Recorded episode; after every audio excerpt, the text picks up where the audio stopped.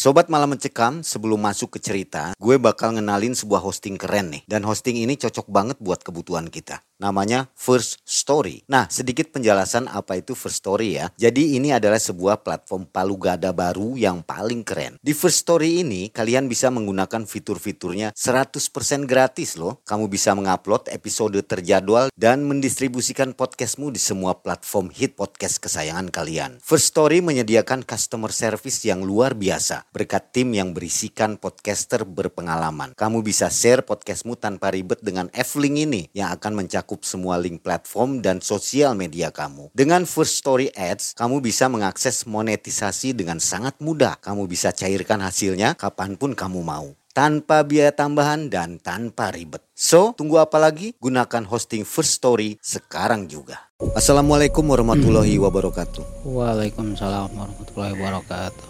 Selamat malam sobat MM. Terima kasih kita bertemu kembali di kisah nyata Malam Mencekam. Mang Ei dan tim malam hari ini sudah menghadirkan seorang narasumber yang pastinya Anda sudah kenal ya. Dia adalah Kang Bagas yang pernah bercerita di Malam Mencekam. Malam hari ini Kang Bagas memiliki satu buah kisah nyata di tahun 2005 yang mana ya. Kang Bagas itu masuk ke dalam bus gaib ya. Bersama satu orang temannya. Teman. Jadi Kang Bagas waktu itu ingin berangkat ke Bogor. Ke Bogor. Nah, di situlah kejadiannya. Menaiki bus, ternyata bus itu adalah yang sudah pernah terjun ke jurang di jembatan Raja Mandala. Raja Mandala. Baik, Sobat MM, semoga semua dalam keadaan sehat walafiat dan selalu dilindungi oleh Allah Subhanahu wa taala. Amin. Amin. Kang Bagas, gimana keadaannya? Sehat? Alhamdulillah sehat, Mai. Apa profesi hari ini? Sudah uh, berubah dari yang kemarin? Masih. Masih tetap? Masih tetap. Masih tetap ya. Apa itu masih tetap? Ada yang belum tahu soalnya. Oh, profesi saya masih seperti yang dulu uh, ojek online. Masih oh, bertahan ya? Masih bertahan. Rupanya penghasilannya gede nih dari Gojek online. Ya disyukuri aja mang. Soalnya nggak mau move on ke yang lain. masih tetap Pengen sih ya? yang lain cuma belum belum terlaksana. Tapi ojek online itu lumayan kan? Ya alhamdulillah sih lumayan. Gak bisa dikatakan kecil itu. Menurut saya. Baik, sobat MM, kita dengarkan kisah dari Kang Bagas yang menaiki bis gaib. Silakan Kang Bagas.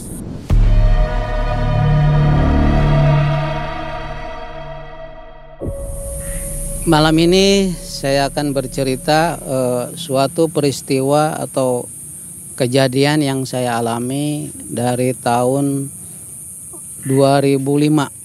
Pas kejadiannya memang 2005 gitu. Uh, kisahnya seperti ini.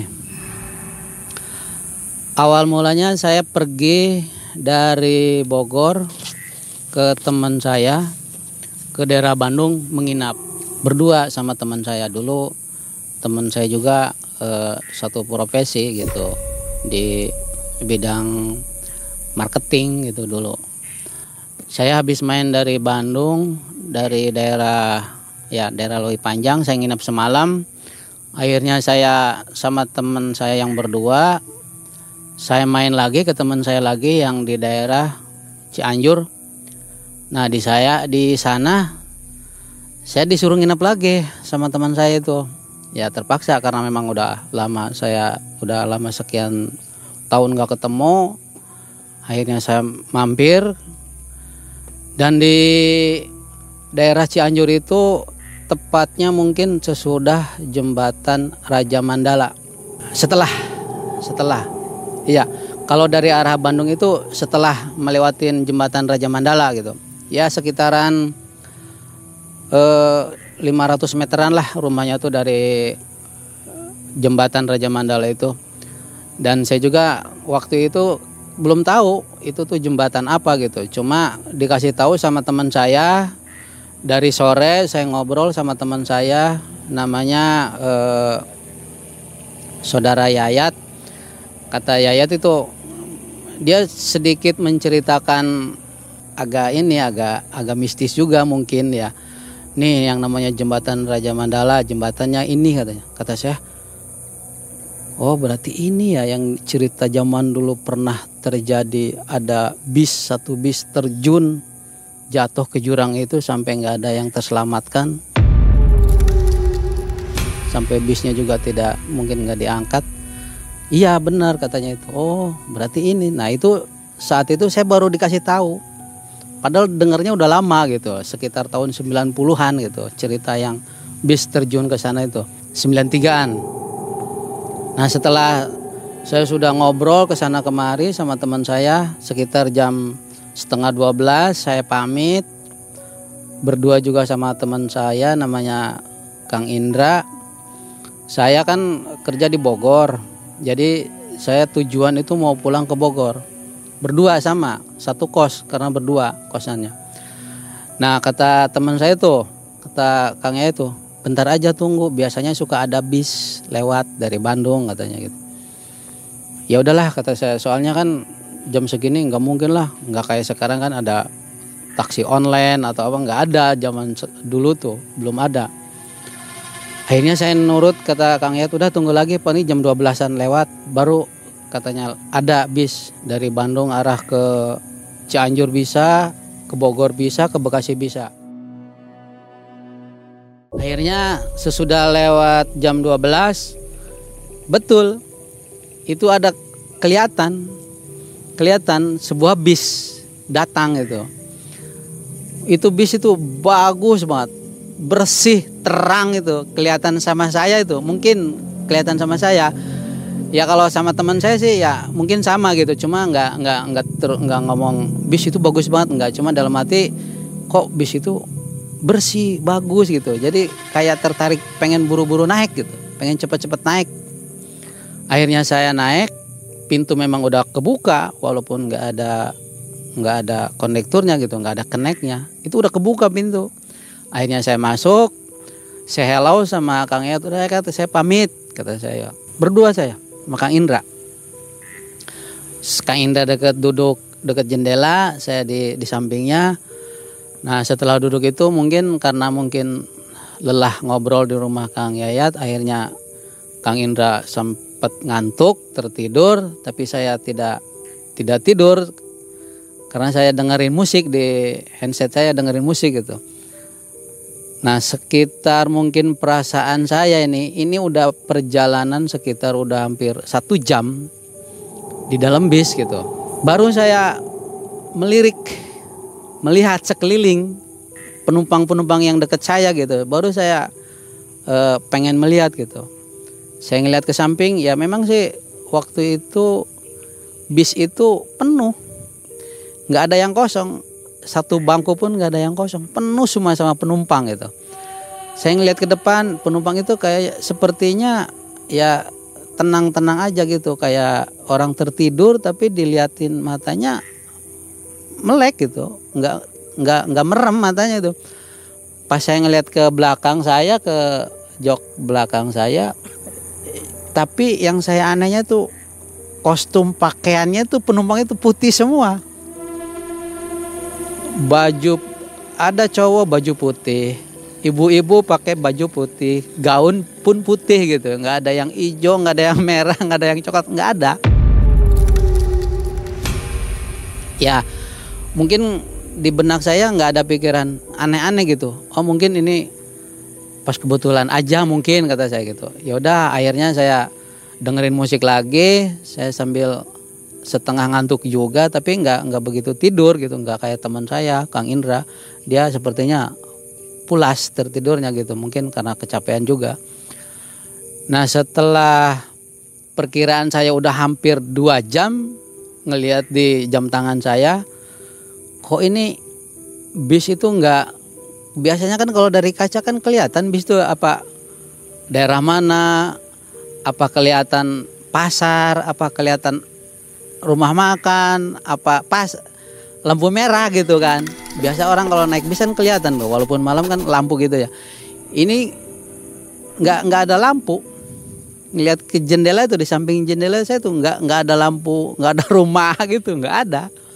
Hitam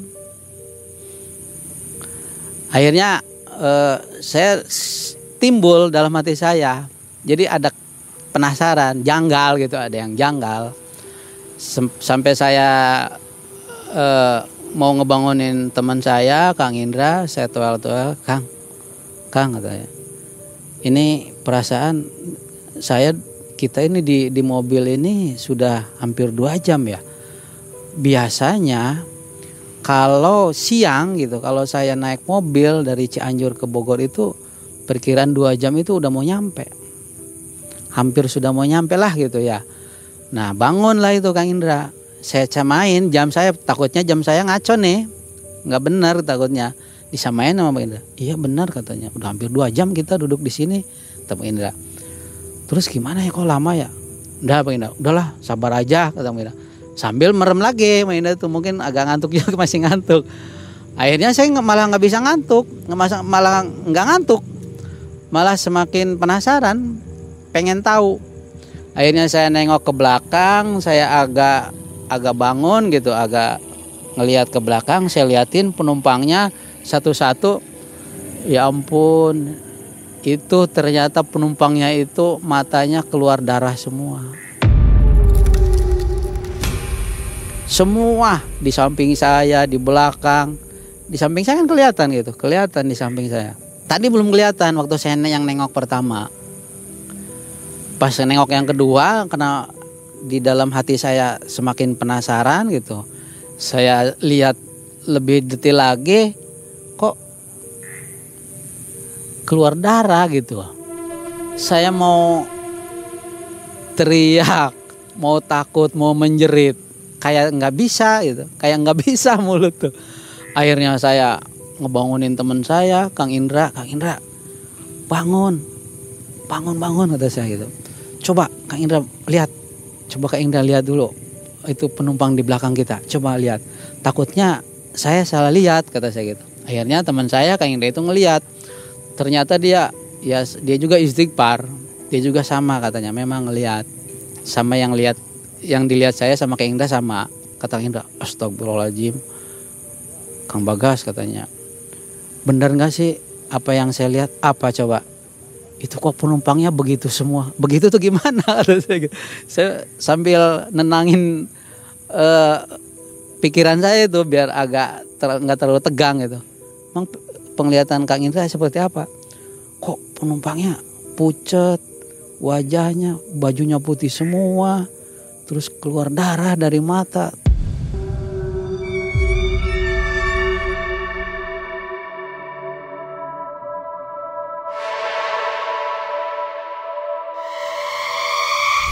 Kuping katanya dari hidung. Oh berarti benar penglihatan saya Mang Indra. Udah sekarang gini aja.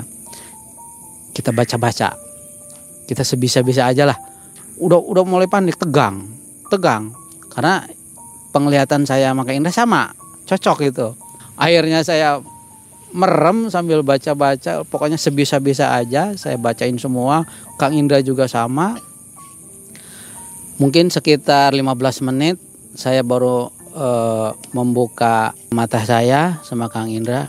Coba Kang Indra kita coba untuk bangun yuk. Mungkin kita bisa turun lah gitu. Atau gimana caranya soalnya kita percuma mau teriak, mau minta berhenti juga. Nggak mungkin kata saya. Karena kita pertama duduk tuh nggak ada orang yang bangun, nggak ada orang yang nyuruh duduk seperti bis-bis sekarang itu kan biasanya suka ada kondektur gitu. Itu nggak ada akhirnya saya bangun sama Kak Indra tapi di saat saya mau bangun itu kaki saya itu sepertinya nggak bisa bangun nggak bisa digerakin berat sepertinya kaki saya gitu pas nanya Kak Indra Indra ayo bangun. Ayo Kang Bagas dulu bangun. Kang Bagas itu yang deket pinggir katanya. Iya ini juga saya susah kakinya susah digerakin Kak Indra juga coba bangun. Iya saya juga nggak bisa gerak. Tuh tambah tegang di situ. Tambah saya baca semua surah apa aja saya baca itu. Sekitar lima menit akhirnya saya eh, kaki saya udah terasa agak lemas gitu, agak bisa digerakin cuma kan saya pakai sepatu gitu ya sepatu saya udah digerakin bisa bergerak akhirnya saya bangun pelan-pelan sambil melihat sekeliling. Saya tuh mau mau teriak Pak supir berhenti gitu ya. Udah mau di pintu keluar tuh di depan tuh. Bukan pintu belakang saya keluarnya tuh di, di pintu di depan dekat samping pas supir gitu. Saya mau teriak pak berhenti pak mau saya mau berhenti di sini. Boro-boro eh, apa namanya supir itu menoleh atau menjawab ya mungkin itu supirnya juga sama. Pas pas saya deketin saya lihat sama wajahnya pun berdarah-berdarah semua. Cuma mereka menoleh gitu. Si supir itu menoleh melihat menengok ke saya. Tapi nggak nggak ada bahasa yang dikeluarkan nggak ada. Cuma menengok aja melihat saya. Terus dia melihat, melihat lagi ke depan lagi fokus ke bawa mobilnya lagi. Saya teriak pak saya minta turun pak saya mohon saya minta turun. Akhirnya nggak didengar sama supir itu akhirnya sama Kang Indra saya gimana Kang Indra? Kita loncat aja. Ya udahlah kita lawal aja lah. Pokoknya kita bareng ya jangan jangan sampai terpencar loncatnya. Iya. Saya mau buka pintu itu pintunya susah dibukanya pun. Sampai slotnya udah saya buka saya tendang-tendang begini saya udah teriak-teriak saya gedor kayaknya begini.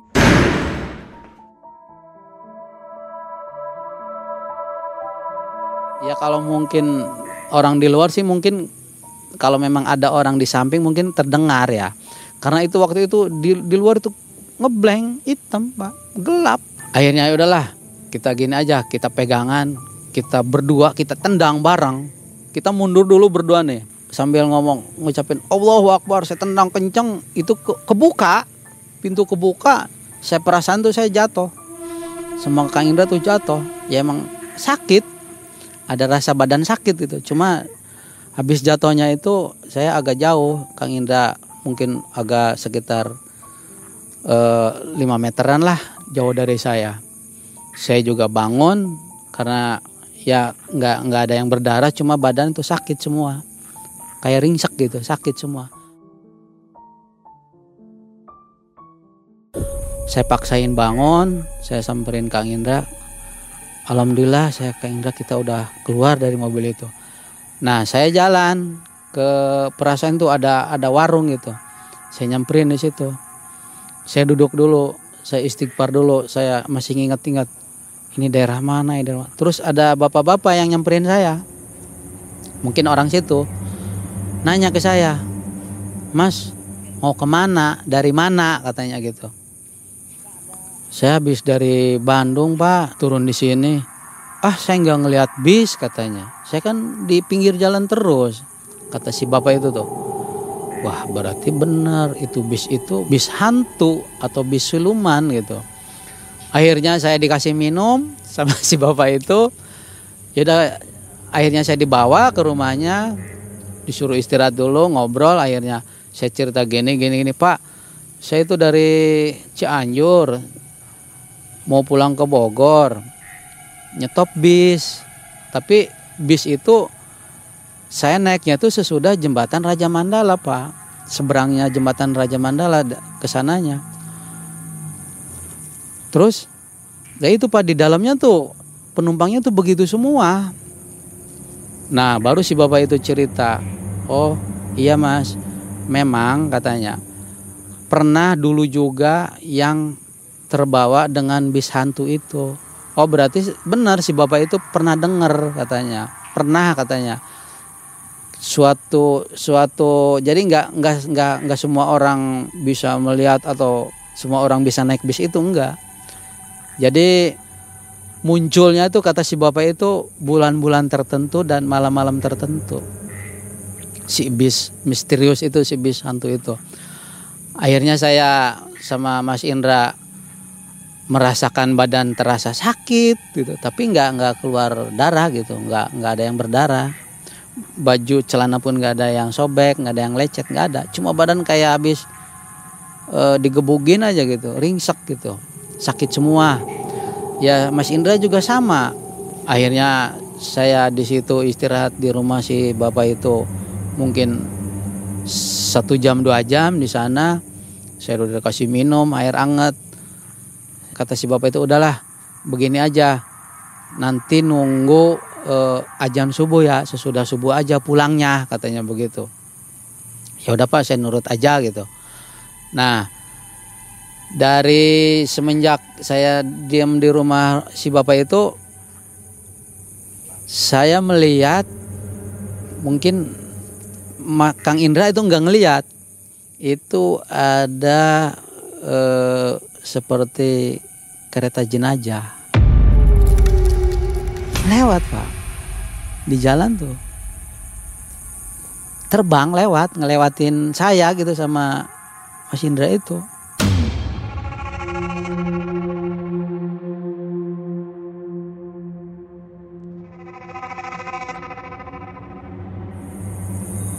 kalau bahasa Sunda mah katil lah gitu ya keranda gitu pak.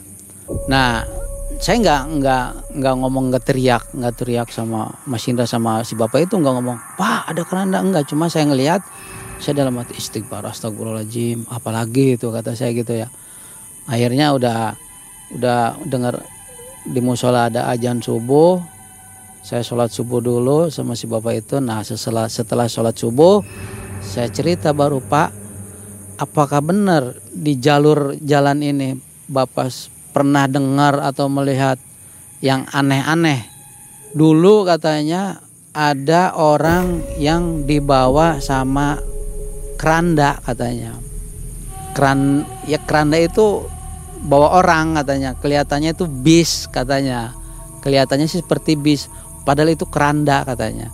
Pernah katanya orang sini juga pernah katanya ada yang melihat ada yang pernah dibawa tapi ada yang ada yang sampai nggak pulang mas. Masih masih alhamdulillah masih bisa pulang ini. Bisa keluar dari bis hantu itu katanya. Ya pas sih udah alhamdulillah ini. Aduh gimana kalau misalkan sampai nggak bisa keluar dari bis itu? Si bapak itu udahlah ya itu malam-malam itu mungkin malam pas malam sialnya Kang Bagas sama Kang Indra Iya pak memang waktu saya mau naik bisnya itu saya nggak nggak baca Bismillah nggak nggak apa. Asal naik aja naik duduk aja pengen cepet-cepet duduk di bis pengen cepet-cepet nyampe pikir saya gitu pak. Iya makanya kata si bapak itu kalau mau naik kendaraan apa apa tuh Bismillah dulu katanya baca baca. Iya pak saya nggak baca baca Bismillah kata saya. Waktu saya diturun waktu saya minta turun itu jatuh itu sekitar udah mau perbatasan Bogor Cianjur pak sudah di perempatan itu. Saya pas ngelihat udah di keluar dari rumah si bapak itu ada pelang Cianjur pelang Bogor itu udah udah ada kelihatan itu udah udah masuk Bogor. Bis itu memang berjalan. Perbatasan Bogor itu sekitar dua jam ya sekitar 30-50 kilo ya. Mungkin sekitar jauhnya segitu iya 50 kiloan ya akhirnya saya udah ngelihat ada pelang Bogor tujuan ke Bogor saya udah alhamdulillah berarti udah deket nih tujuan saya pulang ke Bogor. Ya udah akhirnya saya pamit sama si bapak itu saya ngucapin terima kasih pak. Dan akhirnya saya sama Kang Indra pulang ke Bogor nunggu mobil angkot. Nah di sana lagi saya takut takutnya itu ada angkot seperti itu. Jadi saya milih milih-milih gitu trauma gitu takutnya kata Kak Indra juga udah sekarang mah kita lihat aja supirnya bener nggak ini? Angkot bener apa angkot misterius? Kata kata Kak Indranya tuh. Akhirnya saya pilih-pilih. Setiap ada angkot yang lakson saya liatin supirnya gitu. Berdoa sama Kang Indra nyampe ke rumah nyampe ke kosan akhirnya saya tidur ya istirahat. Udahlah ngelupain semua gitu dan malamnya itu tuh ke bawah pak datang di mimpinya tuh ke saya tuh. Jadi si bis itu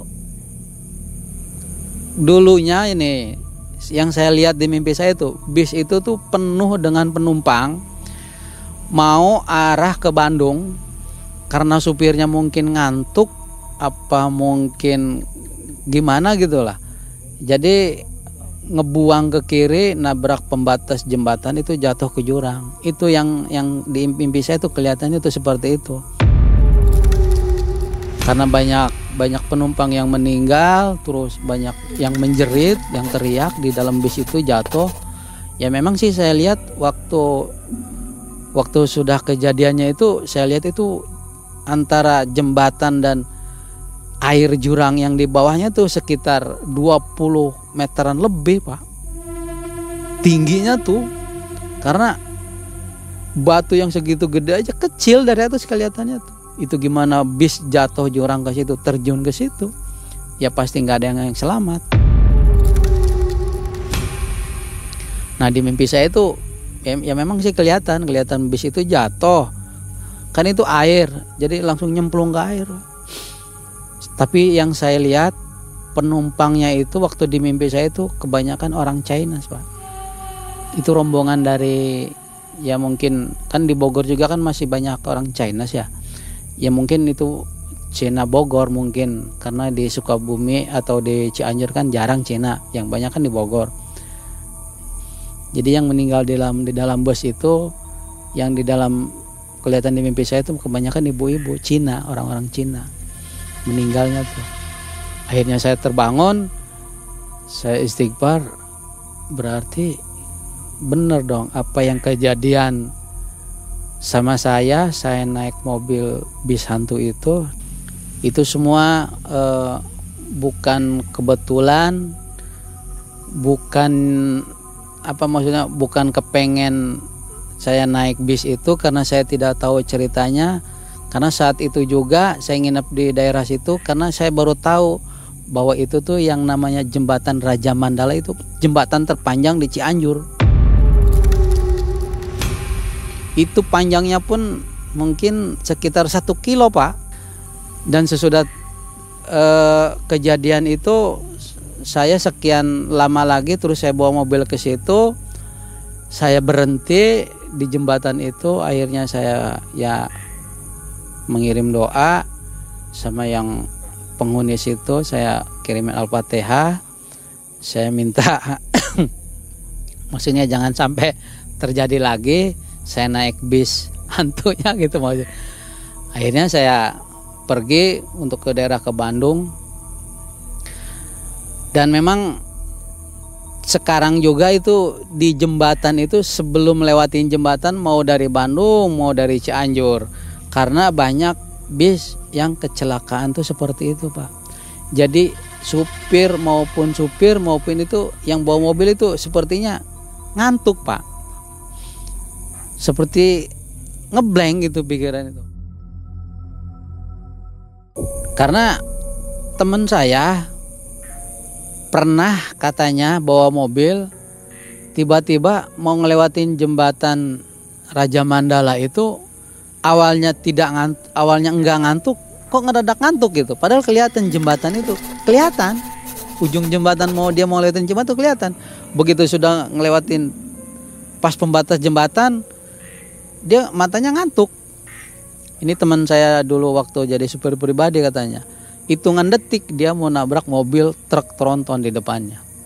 Masih untung dia masih langsung sadar eh, terbangun akhirnya dia ngerem mendadak di tengah-tengah jembatan itu.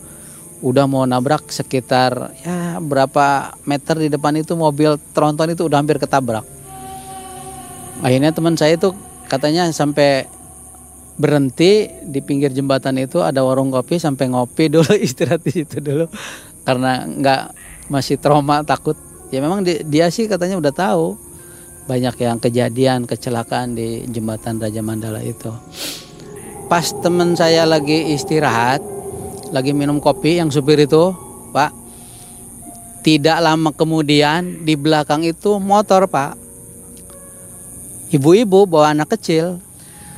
Sampai dia ngerem jatuh. Uh, sampai nabrak pembatas jembatan. Untungnya si ibu itu nggak jatuh ke jurang gitu. Karena ke kehalang jembatan sama anaknya yang sekolah nah si supir teman saya itu sampai lari ngebangunin gitu karena deket posisinya deket deket pinggir ujung jembatannya itu. Sampai nolongin sampai ngebangunin motornya dibawa ke warung yang dia juga sama-sama istirahat. Ya orang-orang juga banyak yang yang yang datang gitu yang ngebangunin gitu. Ditanya e, bu kenapa? Tadi tuh saya ngeliat katanya ada yang lewat katanya cewek pakai gaun warna putih katanya. Makanya saya ngerem ngedadak. Ngerem ngedadak tapi saya perasaan itu mentalnya tuh dibuang ke kiri. Ya untungnya aja mas katanya ada ada jemba jembatannya tuh ada ada besinya pinggirnya tuh. Kalau nggak ada besi mungkin saya jatuh ke jurang nyeplos ke situ ke bawah katanya. Itu nyangkut motornya sama dia tuh nyangkut. Udah mau jatuh katanya. Iya ya bu katanya saya juga bu barusan bu makanya saya berhenti di sini tuh. Saya barusan mata saya tuh ngedadak. Tiba-tiba mata tuh ngantuk aja gitu ngeblank gitu. Ya pokoknya ngantuknya tuh benar-benar ngantuk katanya. Ya makanya saya akhir terus saya berhenti di sini ngopi dulu tuh bu. Udah ngopi sih? Nggak nggak ngantuk lagi. Udah ngelewatin jembatan itu udah udah nggak ngantuk sebenarnya katanya. Iya ya mas katanya. Kok eh, kejadiannya tuh bareng. Dan memang cerita kata yang punya warungnya itu bu ah katanya mas katanya. Bukan sekali dua kali katanya. Ini di jembatan itu karena saya tuh yang jualan di sini tuh di warung ini tuh sering katanya mas. Sampai ada yang meninggal mobil di situ nabrak. Terus kadang motor tahu-tahu jatuh di situ tuh. Itu bukan sekarang sekarang aja mas itu sering katanya. Yang paling sering sih soalnya kalau udah mau maghrib katanya. Itu memang kejadiannya teman saya juga tuh udah udah udah malam. Berarti pak ini jembatan ini makan kok banyak makan korban. Wah bukan banyak lagi katanya gitu. Makanya kalau mau lewat jembatan sini harus banyak istighfar harus eling katanya gitu. Jangan jangan kosong pikiran itu. Begitu kata kata yang punya warung di sebelah itu. Pas kebetulan warung itu memang setelah teman saya kejadian saya pernah saya datengin. Saya juga penasaran gitu ya. Udah lama kejadian saya sama si teman saya itu saya bawa mobil ke situ sama teman-teman saya. Akhirnya saya berhenti ngobrol sama yang punya warung itu. Apa sih kejadian yang sebenarnya? Memang semua itu kejadiannya bukan bukan karena ya mungkin karena pengemudi atau pengendara kendaraannya yang ugal-ugalan atau apa memang di situ juga karena faktor eh, penghuni-penghuni gaib juga yang ada di jembatan situ yaitu Ini kisahnya saya pernah baca tuh tahun 93 saat itu masih zaman korannya. Memang ada kecelakaan bus masuk ke jurang jembatan Raja Mandala. Jangan-jangan bus itu ya yang Kang Bagas naiki ya?